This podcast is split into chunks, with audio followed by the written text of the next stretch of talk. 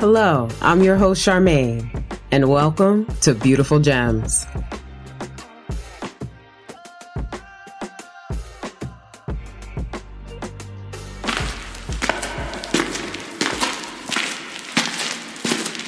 Oh, there you are. Right on time. Mm hmm. I saw. You started to panic when you made a wrong turn, and then used your walkie talkie of intuition. Yes, you did sound happy on the other end. I knew it would come in handy for you this deep in the mine. When you came down to the mine before, you were closer to the surface where the rock and soil was easier to remove. You did well. I asked you to come down deeper into the mine to show you this especially hard rock. It's your beliefs, values, experiences, and ancestral memories. Basically, your foundational self. Yes, you did hit some of these rocks closer to the surface. Your beliefs and values will appear in various places on the mining site. This area is different.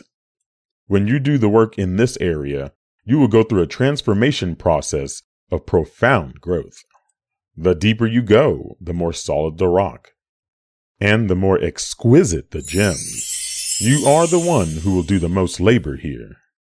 Because of that, I pay special attention to your safety by providing a support staff, safety equipment, underground heavy machinery, and special mechanical tools to supplement the tools you have in your bag. Now, I called Charmaine down to go over all of this with you. Let's give her a few minutes. In the meantime, let's see what you have in your bag here. Rock pick hammer of self discovery, chisels of self examination, shovel of self assessment.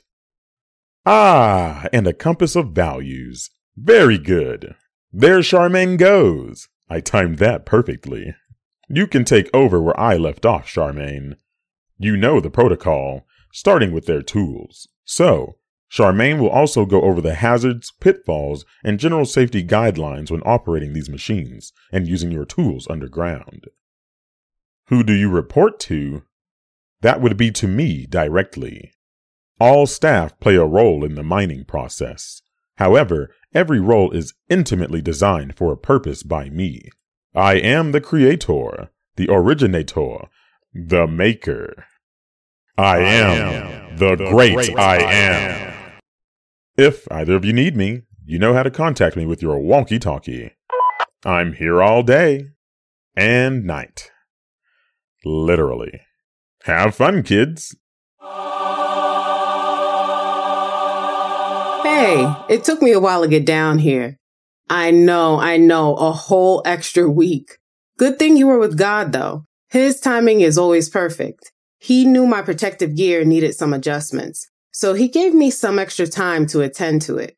You see, before I can support you as a fellow miner and technician, I have to make sure my protective gear meets safety regulations too. And now that we're both geared up and good to go, let's get into it. When I walked in, God, the great excavator, was going over the manual tools you have in your bag. You will use these tools when you have an idea where gems can be found. Let's start with the rockpick hammer of self-discovery and the chisels of self-examination. The hammer can be used alone to break up and collect useful experiences, memories, or information about you. The chisels are then used with the hammer to chip away at the rock with preciseness. When you use these two tools together, it will enable you to link the information gathered with both the behavioral and ancestral patterns surrounding your gems. Note that it's important to stay open and curious during this process. You may find out things about yourself that you didn't know or maybe never thought about in depth. One of my favorite ways to use the rock pick hammer of self-discovery is with personality tests. In particular, the Myers-Briggs type indicator test. In my experience, you will get to know yourself better so that you can work with yourself better. Think of it like getting to know a best friend. Let's talk a little bit about it. There are four areas which are evaluated. They are broken down into four quadrants with four personalities in each quadrant for a total of 16 personality types.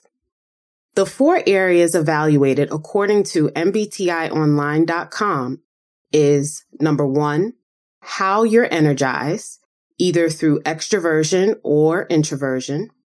Two, how you learn, sensing or intuition. Three, how you make decisions, either thinking or feeling. And four, how you organize your time and environment through either judging or perceiving. Now, everyone contains all of these personality aspects in varying degrees. Usually, though, one area is stronger than the other. So, all 16 personality types are made up of four letters from each area. For example, I am an INFJ, or introverted, intuitive, feeling, and judging. Each personality type belongs to one of four quadrants. The four quadrants are artisans, guardians, rationals, and idealists. If we use my INFJ personality type as an example, it belongs to the idealist quadrant. Once you know your personality type, you can find out a wealth of information about you. For example, your strengths and weaknesses, best careers, family orientation, romantic orientation, and so on. If you are interested in taking a free version of this test, go to the number 16 personalities.com or if you would like to take a more accurate evaluation, you can pay around $50 or so for one on mbtionline.com. I'll leave the links in the description. Now, how can you use the chisels of self-examination with this? One great way is through using the technique of mindfulness, yes, with experimentation. So let's say you find out that you are introverted and this comes as a shock to you. You say to yourself, I'm a pretty outgoing person. That doesn't make any sense. So you decide to stay open though and read up on what introversion means according to Myers Briggs. You then understand that both introverts and extroverts can be outgoing you find that introversion has to do with how you re-energize or recharge yourself, namely alone. Where extroverts are recharged with external stimulation, like conversations. So you decide to experiment. You go to a party Saturday night and you have a great time dancing and talking to people. You are a chatty Cathy.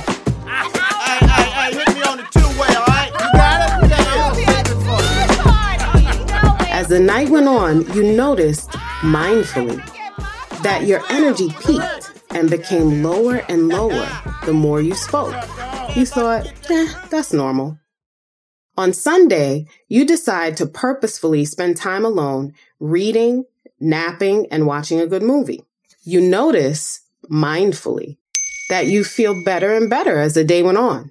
At the end of the day, you felt fully recharged and you think to yourself, I could do this again tomorrow. Ah, now you've made the connection. Before you can go back out and be a chatty Cathy, you have to spend time alone to build up your energy first. Understanding this aspect of your personality will serve you well when doing inner work. How? Well, by using the shovel of self assessment, you remove the excess rock of experiences that you use to support the fact that you're outgoing and not introverted. You clear out and make room to discover a gem. With this newfound information, you decide to spend more time alone journaling to make connections to discover new insights about you. This part of the process requires you to let go of what no longer serves you and make peace with it. You are releasing a form of energy while bringing in new and fresh energy to change your behavior. Now, I'm sure the great excavator explained that this rock can be pretty solid and hard to break up at times with just these tools. Sometimes you may need to call in assistance from technicians, and they will bring in mechanical tools to break through that hard rock with a handheld drill, for example. Usually, technicians like religious leaders, healers, and scientists will bring this one in particular to you. This tool is for fasting. Many times you need a technician with this tool because it's powerful and highly effective when used properly. It has the ability to connect mind, body, heart, and soul in a way that penetrates the hard rock, clearly exposing your gems. You can also learn how to use this tool on your own, but make sure to do your research, speak to your doctor, and take small manageable steps, like with intermittent fasting, where you designate blocks of time daily to both fast and eat. There are so many great tools out there. We'll introduce you to them as you go along, but start with these and see how you do. Oh, wait, what, what's that at the bottom of your bag? Ooh, that's your compass of values. Yeah, for some reason, that's not a well used tool for miners. It's a great guidance system and a great way to steer you in the right direction of your gems, though. Why? Oh, because it directs you to what you value most, what's of highest value to you. Hey, are you a Pirates of Caribbean fan? You know, it's kind of like that compass Jack Sparrow had. Anyway, here's a brief exercise you can do to get clear on what you value. Google a list of values. Select up to 10 values and prioritize them from 1 to 10. 1 being what you most value and 10 being what you least value. Then think about how this applies to your life. For example, if your top values are adventurous, fearless, and fun, you may be a good candidate for skydiving, free diving, bungee jumping, or extreme roller coaster rides. It could also be something simple like you love to try new exotic foods and listen to music from different cultures. How does knowing these things help you? You will understand your motivations behind the experiences you created in the past and the experiences you are currently creating into the future. All right, let's take a walk over to the safety equipment. Look over there. Do you see a box frame that looks similar to a bed frame, only taller? Yep, that's it. There are times where you may need to go climb down into a crevice of the mind attached to this box frame with a supporting rope and harness.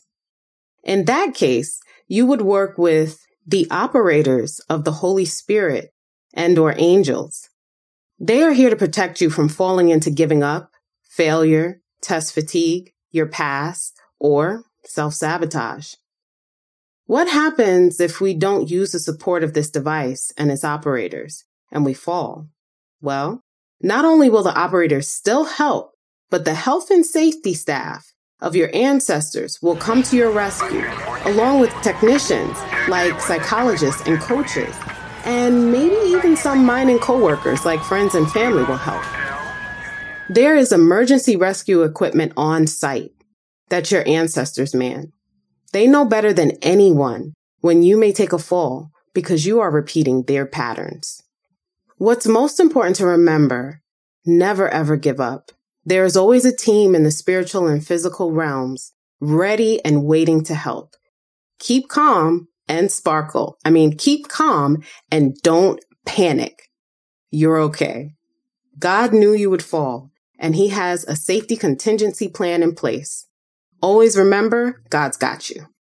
To be clear, it will require significant effort, willingness, and tenacity on your part to raise you up out of this crevice if you fall. You have to want it, or you can literally prevent the rescue from happening. If this is the case, be patient with yourself in the process. Sometimes we may feel like giving up because we are not seeing the results we want. We may have test fatigue, my fancy way of saying we are tired of going around that same mountain, feeling like we keep failing over and over again. Then we look at this repetitive history of the past and tell ourselves, what's the use? It'll only happen again, which then results in self sabotage. Can you see how anyone can get stuck here?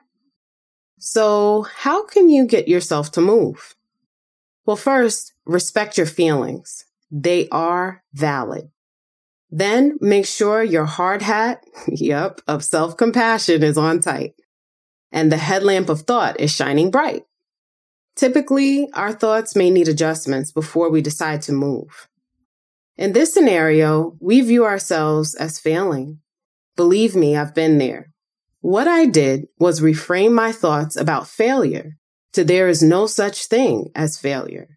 They are truly lessons in disguise to teach us.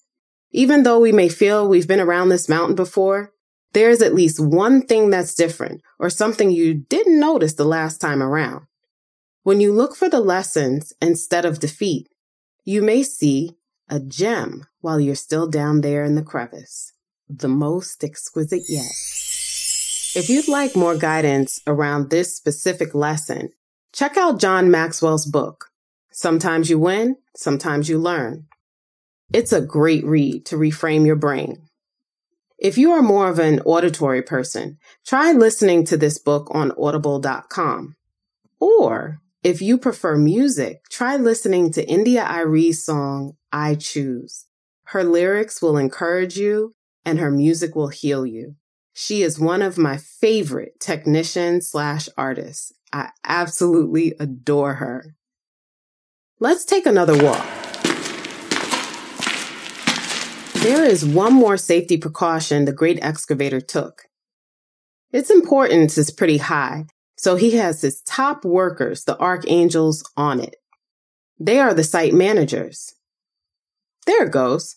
It's called the Seismic Monitoring Station. You see Archangel Michael manning it right there? No? Neither do I. We can't see him, but believe me, he's there. What does this machine monitor? It measures seismic activity in the mine in case of an earthquake. The archangels have installed seismic sensors around the mining site with an alarm system just in case we need to evacuate. What does the seismic activity represent? Vibrational energy. Have you ever walked into a room and felt a vibe or a vibration? Let's say you walk into a hospital room to visit family members who just had a newborn baby. How does the vibe feel? Sweet, right? you most likely feel love. Those type of vibrations, unfortunately, aren't the ones the archangels are watching out for. One of the most hazardous vibrations is that of fear. Fear has the ability to cause chaos and destruction. So this is what they look out for. It will show us our shadow side and our primal side. That is why it is so important for us to understand these sides of ourselves. In the third episode, I emphasize the importance of being in control of your internal world, especially when the outside world is in chaos. This seismic monitoring station is specifically designated to your mind. However, it is connected to a seismic monitoring system above ground, which means it connects to the outside world. The data is collected from individual mining sites by a network of computers. This computer network is monitored by God. Why am I telling you all of this? Now is the time to master your fear, master your shadow, master your primal instincts. This is what you have control over. Collectively, we were caught off guard with recent world events like COVID. Fear has traditionally been used to motivate the masses throughout history. Look at the bigger picture, not just the situations, events, or circumstances. Big picture, simply said, means giving over your power, control, and vibrational energy because of fear. I encourage you to stay alert, to listen out for the alarm. When a tremor or a vibration of fear threatens to cause havoc in your inner world. Remember, fear is false evidence appearing real. God is in control. You have a direct link to Him always. Use your walkie talkie of intuition. Listen to that still small voice and the loud instinctual voice. It is always right. One more precaution here. What happens when you are not sensitive to the seismic alarm? Right. A massive earthquake of fear can hit before you reach safety.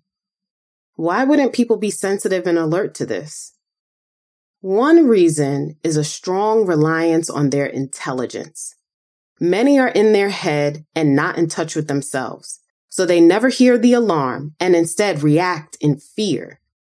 This is dangerous, not only for them, but those around them, because they will revert to their primal natures of either flight, fight, or freeze, which is unfamiliar to them.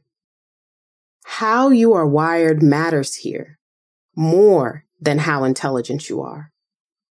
A particularly dangerous form of thinking in this scenario is a focus on only positive thoughts, disregarding anything negative or even reality in favor of the positive. In episode 8, I spoke to you about acknowledging the duality of light and dark and how there is wisdom in this. If you only choose to look at everything that is of the light, what will you do when day becomes night and darkness falls outside of you? Will you understand both your light and dark sides, holding on to your power? Or will you be caught unaware and give over your power to external fear? In America, especially, we have become used to a life of ease, forgetting or pushing to the back of our mind that one event can tip the scales. Many are not prepared for hardships. Some may feel that they are above it, when in truth, we are all more vulnerable than we realize. You can counter that vulnerability by cultivating your relationship with God and yourself. Get to know your authentic self thoroughly. Know you better than anyone on this planet on purpose. No one can take your power away without your permission. Are you uncomfortable? Good. That means you've just struck a gem. If this doesn't resonate with you, then move on. If it does, pay attention to how you feel, what you're thinking, and what your intuition is telling you. It's not a message of doom and gloom, nor is it a message of fear. If this message resonates with you, it's because it already exists inside of you. You recognize it because you know it. You already have all the answers you need inside you, not outside of you. The world would have you believe that if you don't have something like formal education to validate what you know it's not good enough. If there is one thing I want to leave with you, God makes all things complete and whole, including you. There will never be an expert who knows you better than you know you. You are the expert of you. Trust yourself. Trust God. So now, how do you get to know your shadow and primal nature? By working diligently in the area we just came from that hard rock of beliefs, values, experiences, and ancestral memories. Believe me, your shadow and primal nature will come up when you put in the work with the tools we went over. How much progress you make in your transformation process depends on how much and what kind of work ethic you decide to put into you. Remember, as you go along, more tools will be given to you by supporting staff like myself. So yes, you have to put in the work, but you aren't alone. You have a designated team cheering you on and helping you out. Speaking of support, God is so good. Remember the heavy machinery we spoke about in episodes three and four of prayer, meditation, mindfulness, stillness, and nature? Well, he has provided similar heavy machinery outfitted for underground mining. So you don't have to just chip away at the rock. I mean, you would be down here forever. You practice using these heavy machineries above ground, and you did a great job doing it too. So what that did was prepared you to use the underground heavy machinery, which removes the excess rock that falls away after all your hard work mining. Mining trucks and loaders transport rocks from your dig site to an opening leading up to the surface. The claw and wire heavy machinery lowers down, collects, and lifts the rocks of experiences out for disposal. This rock is the waste that is produced from digging which needs to be removed before you can continue your process. As a matter of fact, miners call this waste overburden, probably because tons of rock is removed. This overburden of life experiences and foundational beliefs can be seen as an energy form, energy that once served a purpose and now needs release. Otherwise, it will become a burden or hindrance in our mining process to find our gems. What this means is that more time and concentrated, consistent efforts need to be spent when praying and meditating to clear away these hard rocks. Whew. I am spent. How about you? Well, let's take a lunch break. When we come back, we'll finish up with the staff and their roles as allies and enemies. Thank you so much for spending time with me today. I pray that you build your relationship with God, love yourself unconditionally, and put in the work to mine, refine, and shine those gems.